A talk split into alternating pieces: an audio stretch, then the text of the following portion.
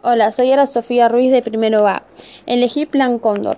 El Plan Cóndor fue una operación organizada a mediados de los años 70 por los servicios de la inteligencia de varios países latinoamericanos, entre ellos Argentina, Chile, Brasil, Paraguay y Uruguay.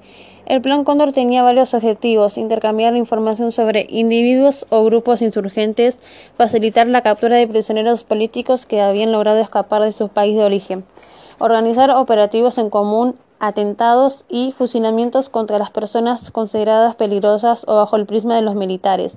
El carácter secreto del Plan Cóndor permitió que en las operaciones conjuntas participaran no solo fuerzas militares sino también paramilitares. Manuel Contreras, jefe de la DINA, Dirección de Inteligencia Nacional, es decir, del Servicio de Inteligencia chilena, fue quien concibió el plan y lo defendió ante sus pares en Argentina, Bolivia, Paraguay, Venezuela y Estados Unidos. Este último país avaló el plan y contribuyó a su implementación a través de la intervención de la CIA, Agencia Central de Inteligencia, en su coordinación y de la formación de militares y de agentes de inteligencia secreta en la conocida base militar estadounidense en Panamá. Las víctimas que arrojó este plan son cuantiosas. Miles de militantes y políticos chilenos, argentinos, paraguayos uruguayos y brasileños resultaron asesinados.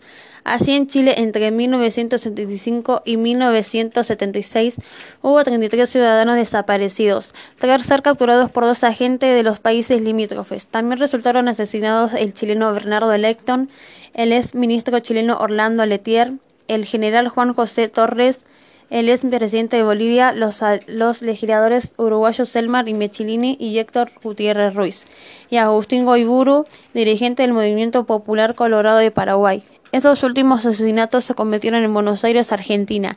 Si bien existían importantes indicios de la existencia del Plan Cóndor, es el año 1992 que el juez paraguayo José Agustín Fernández descubre el archivo secreto de la inteligencia paraguaya.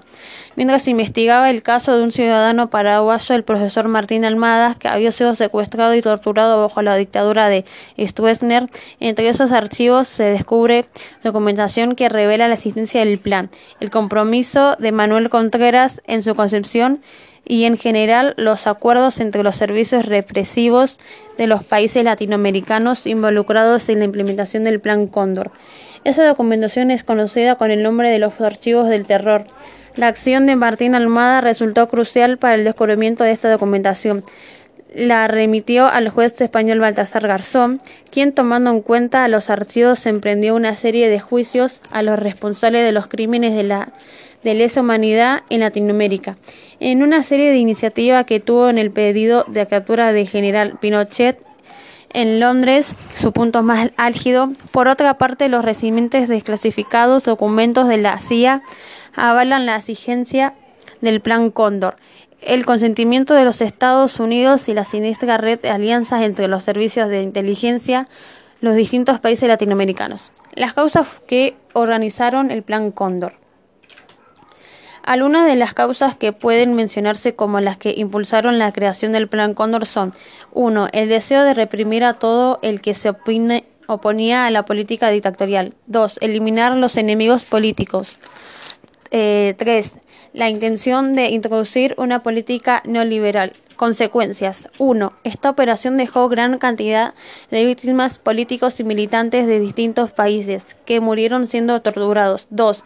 Se vivía un ambiente tenso en los países que estaban bajo el Plan Cóndor. Existía una vigilancia obsesiva sobre los enemigos públicos y la población en general estaba reprimida.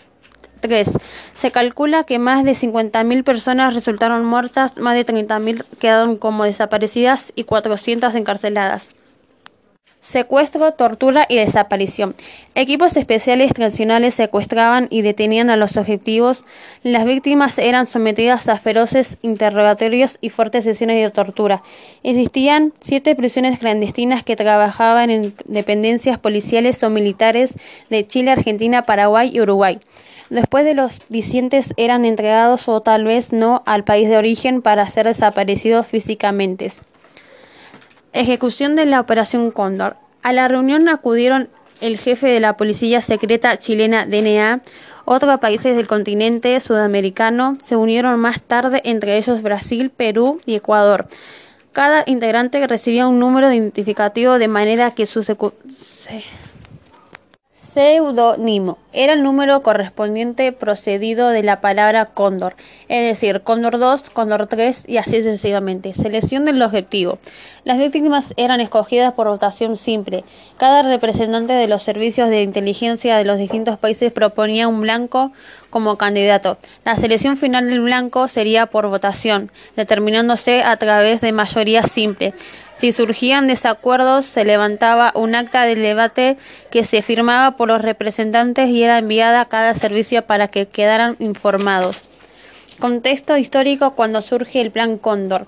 La doctrina que posteriormente encarna en el Plan Cóndor nace en la Escuela de las Américas y en las conferencias de ejércitos americanos.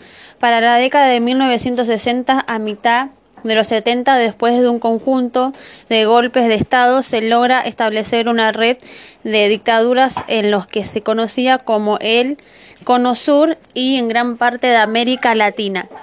La conexión e ideología entre los países sudamericanos propició las circunstancias para que trabajaran en conjunto.